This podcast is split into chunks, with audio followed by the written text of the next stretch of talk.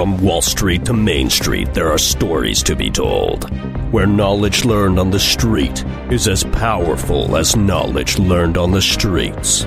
This is the Financial Recon Podcast, where we introduce you to the people, places, and things that have helped shape our environment and will help shape yours. Welcome to the conversation.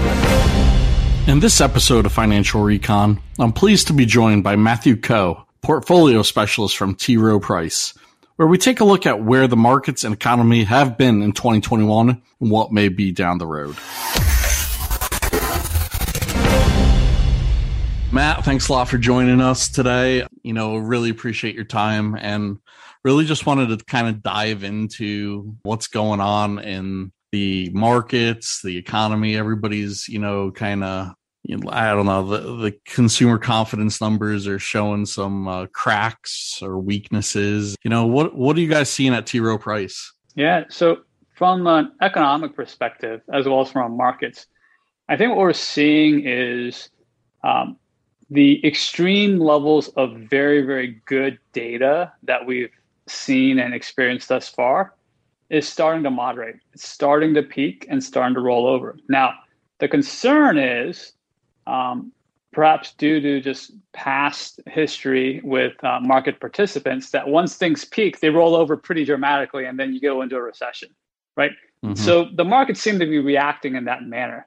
Although our belief is based off of the data that we've seen thus far and the expectations for future data, things that are uh, economic growth and, and trends that are moderating doesn't necessarily portend a steep sort of cliff or falling off the cliff type of scenario. Things will start to slow, but it'll be a gradual slowing. And so what that means is economic growth is going to go from six, six and a half percent this year to perhaps four percent for all of next year, right? Think about where we were pre-COVID. Pre-COVID, we were somewhere between two and two and a half percent. So I'm I'm I'm looking at the next 18 months, and we're going to be at a level that's going to be multiples of where we were pre-COVID. So yes, things are uh, uh, are going to slow, but that doesn't necessarily mean that we're going back to a pre-COVID trend or a, uh, a, a recessionary type of environment anytime soon. And so this is something that I think in, um, investors and individuals need to keep in mind that you know the markets can sometimes overreact. They're overreacting to the slowing sort of uh, phenomenon here, but slowing doesn't mean a, a complete sort of economic contraction in the near term. And so I think that's uh, that's uh, that's the most important thing people need to to understand. So, would you all attribute uh, some of this, you know, this massive jump to the the massive infusion of cash from the government over the prior year, let's say? Yeah. So, if you look at what happened in um, you know early part of 2020, um, a severe economic collapse uh, due to COVID. Mm-hmm. Um, and, and COVID related shutdowns. And then, um, at last count, nearly $30 trillion of global stimulus so this wasn't a U.S. centric story. This was a global um, um, economic shutdown and, and, global economic recovery. So we have a number of central banks and government officials uh, committing dollars to try and combat that collapse. And so the $30 trillion of, of stimulus in various forms um, ultimately found its ways into uh, the financial markets and, and risk taking activities ensued. And so that's why we've had this giant rebound or a very, very quick rebound in, in risk assets. But as well, uh, much of those dollars also helped uh, uh, spur the economic, economic rebound. And what we're seeing is that while the benefits of stimulus will still be there, we're not going to get another thirty trillion dollars of stimulus over the coming year, right? That that I hope not. those the, those dollars committed are now going to be lesser dollars committed on a go forward basis. Like if we think about what, what's happening here in the United States, um, the amount of government stimulus uh, in the form of actual stimulus checks to individuals is going away. We're, we're not getting another um, uh, stimulus check. And also the expanded unemployment benefits uh, that were a, a, you know lifeline to, to many who were laid off, you know, that's going away after Labor Day. And so, you know, that means stimulus is, is being removed. Now we do have infrastructure spending, right, that can sort of, uh, you know, help uh, spur and continue the, the economic recovery in the U.S. But the level of dollars committed to infrastructure spending is is well short of what we've experienced thus far in, in, in the name of stimulus.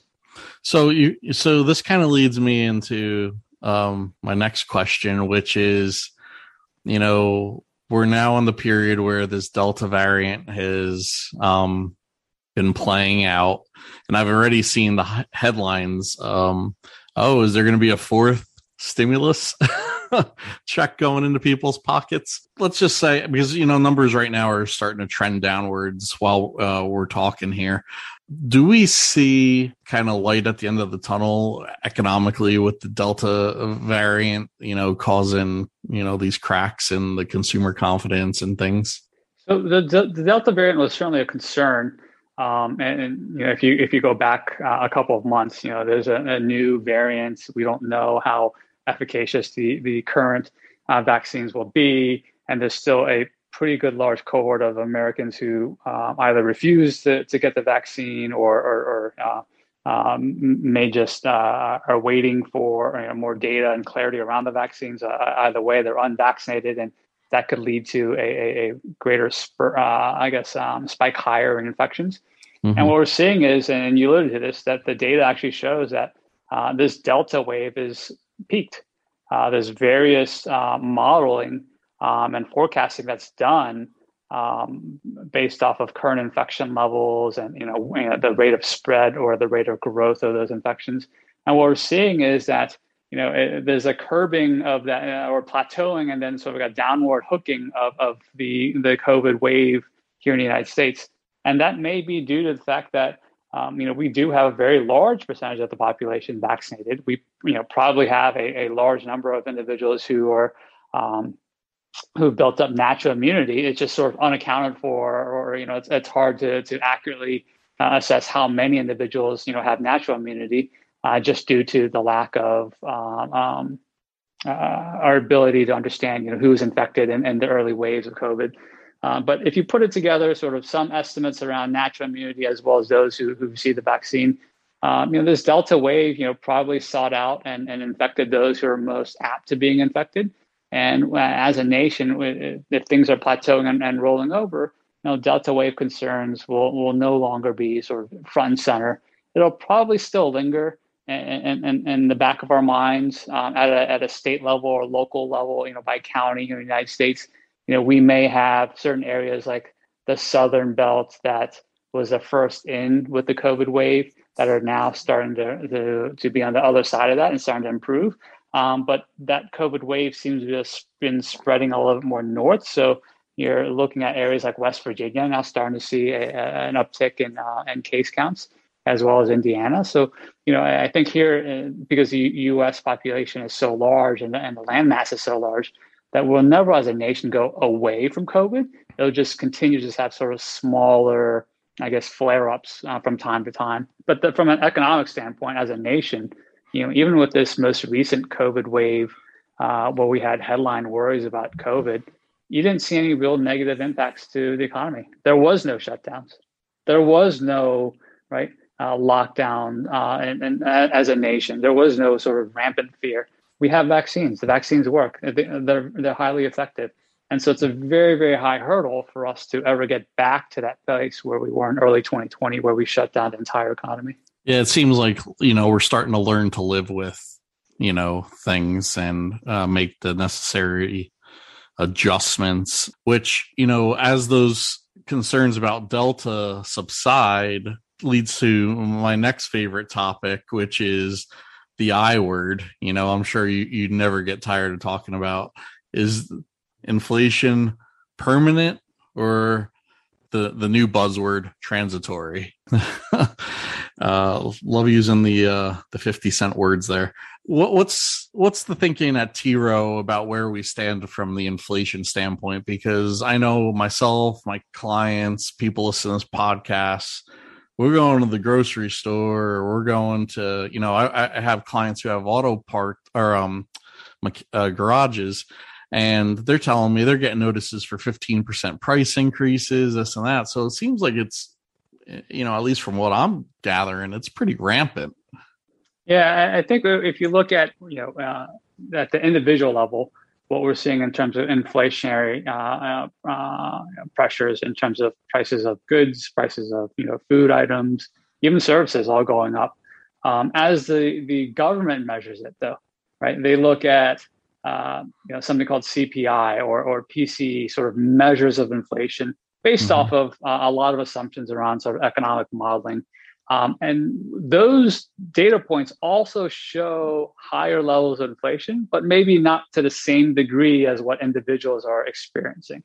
Now, directionally, whether you're looking at the economic models or what individuals are experiencing, you know, we are seeing higher levels of inflation. And that's largely come about because last year we had a sudden stop to the economy and we laid off many individuals, some of whom who haven't even returned back to the manufacturing sector. Uh, they're still, you know, sort of unemployed, underemployed, collecting paychecks. Um, and so as, uh, or, or, collecting stimulus checks uh, and, and, expanded unemployment benefit checks, or sort of living off of those. Um, but what, and also in this environment where we've gone to sort of sudden stop last to sudden start, right? Now we have all this excess demand. We've got all this demand to, to buying, you know, consumers wanting to buy goods. Uh, we have, uh, we have, but we have an inability to meet that demand. And so there's a little bit of a bottleneck in terms of what the supply is uh, to be able to meet that demand. Now, when we look at the underlying trends of, you know, at, at least what the Fed sort of records or, or models out and, and, and, tracks in terms of inflation, much of those inflationary pressures uh, seem to come about from sort of reopening rela- uh, recovery related items, things like, you know, used car uh, sales prices, you know, new car sales prices, um, uh, things like, uh, you know, hotel uh, rates, you know, airfares. Uh, you know, clearly uh, the, the price you pay at the pump to, to fill your tank, right? Those are things that seem to have the most upward bias and pressure to inflation. Um, and so when we look at that, we, we note, um, yes, inflation is high, but the expectation is also that there's going to be a lot more supply coming online in order to meet that, uh, to meet meet the, uh, the demand.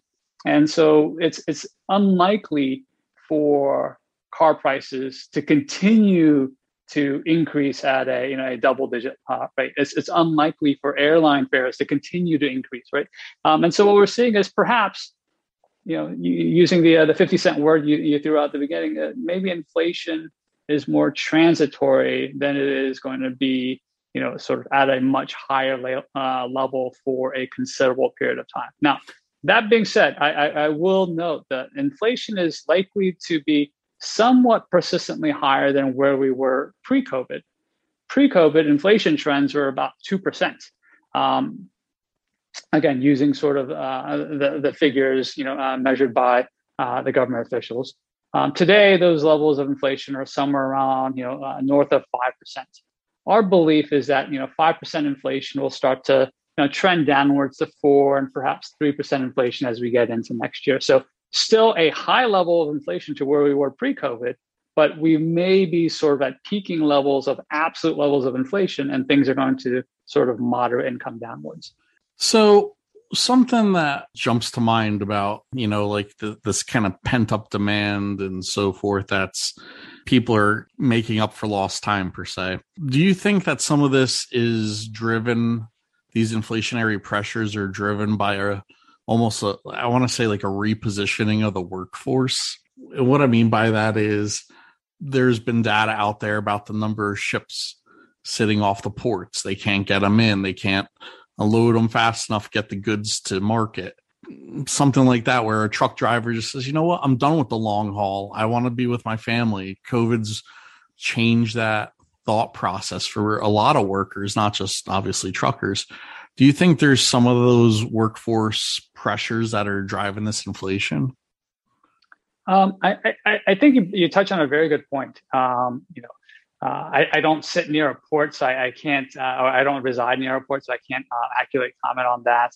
Um, but I, I always say that if you're in any given town um, across America and you go to a, a, restaurant or a diner and you ask them, um, you know, do you have a job opening? Most would say absolutely. Do you want a, do you want a job? Do you need a job? And if you ask them, you know, how hard or how easy is it for you to fill these positions? Most owners of those restaurants and diners would say it's very, very difficult. You know, somewhere because of COVID, um, over the last year, individuals have just you know, perhaps, you know, decided that, you know, this is a very hard job. You got to be on your feet, you know, 8, 10, 12 hours a day. You can't work weekend or you have to work weekends. You don't have the weekends off. Um, and you have very little time off. And, you know, the wages were quite low. And so what we're seeing is that a number of restaurant owners are, ha- are having to raise their prices uh, in terms of the hourly wage to, to even attract individuals. You know, there was there were stories in, in the Wall Street Journal and other um, uh, newspapers where uh, some of the fast food restaurants were uh, combing through applicants two to three years ago to see if they would be even be interested in, in showing up for an interview for a job, right? Like think about how uh, how, how difficult that situation is to, to find an application from two years ago in your pile to say, hey, right, Joe, you, did, did you want to be a, uh, a line cook? And, you know, more often than not, you know, those individuals have probably moved on and found a different job, right? Or hopefully they would have found a different job in the last two years but that's that's I think you know, to go back to your, to your point, you know, there is uh, I think some consideration that needs to be done that you know COVID has really perhaps shaken um, the core of you know what you know some individuals believe right um, in terms of what they demand from work, what the benefits from work should be, and it's not just you know getting a wage, but also perhaps lifestyle benefits as well. And so I, I think what we're, we're going to see is that you know, there's going to be sort of an imbalance between the positions that are open as well as, you know, those types of jobs that individuals want. Um, now, some of this may also be exacerbated by the the uh, expanded unemployment benefits. About half the country today, you know, there's an additional several hundred dollars a, a week that come in the form of unemployment checks because of the benefits from the federal government. Um, but that will cease post Labor Day.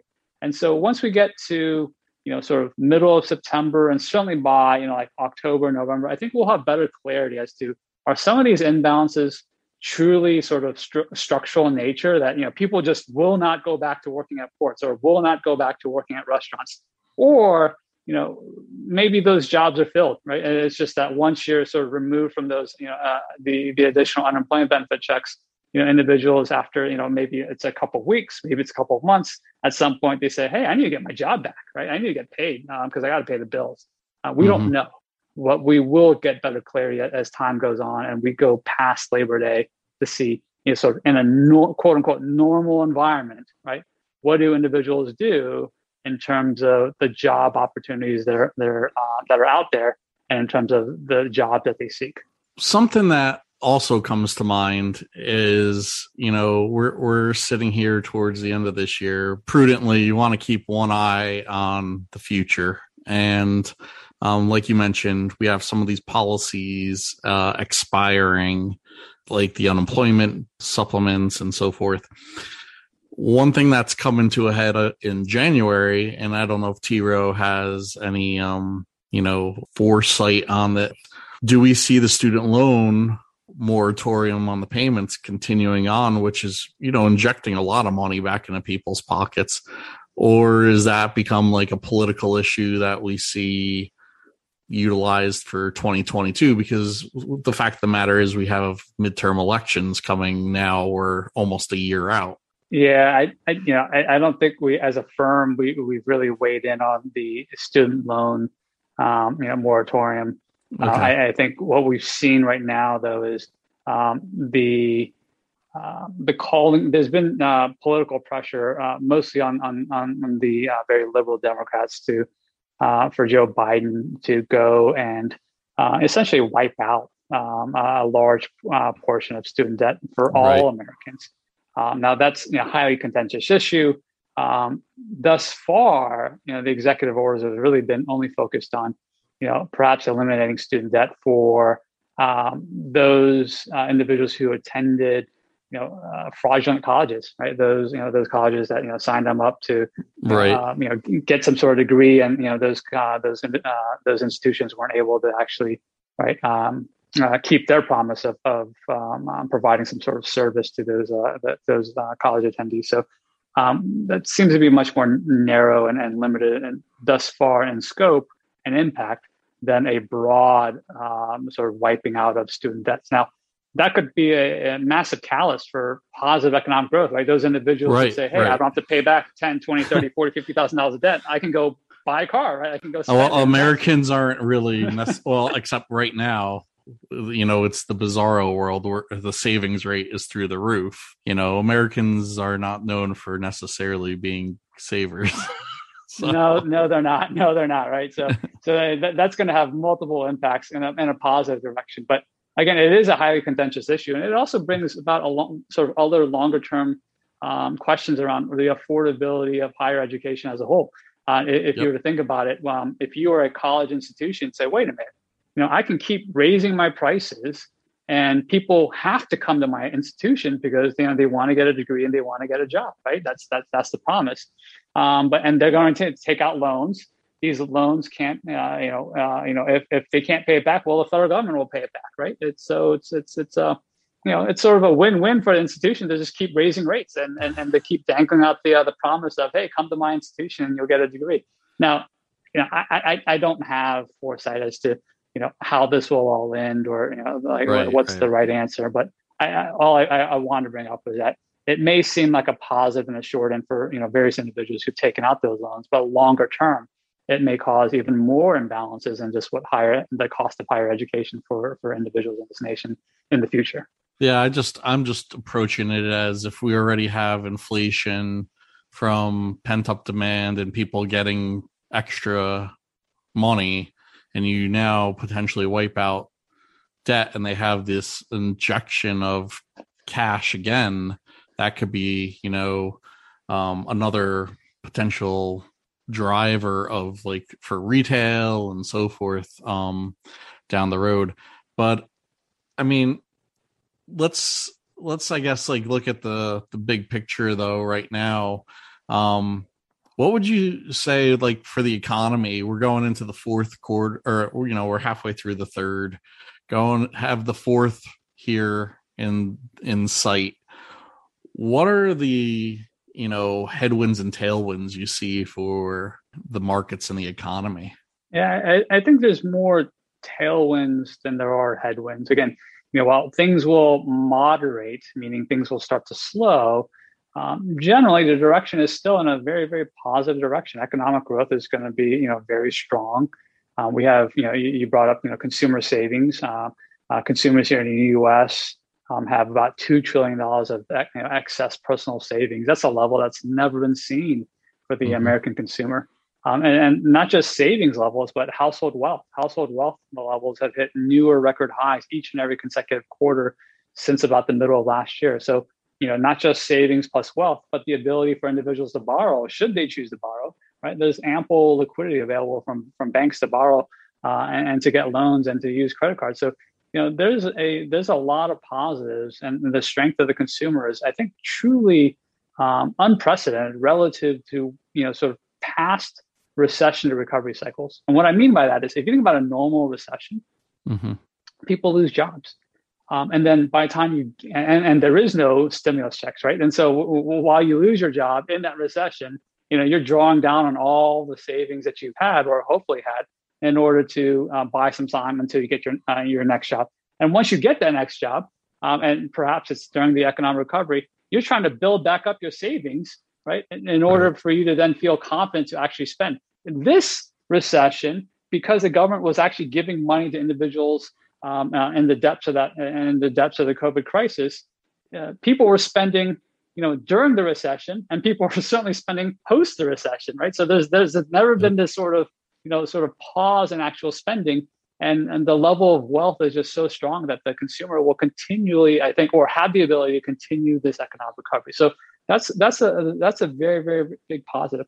Um, I also think you know if you think about vaccines, you know, here in the U.S we we benefited immensely from having access to vaccines.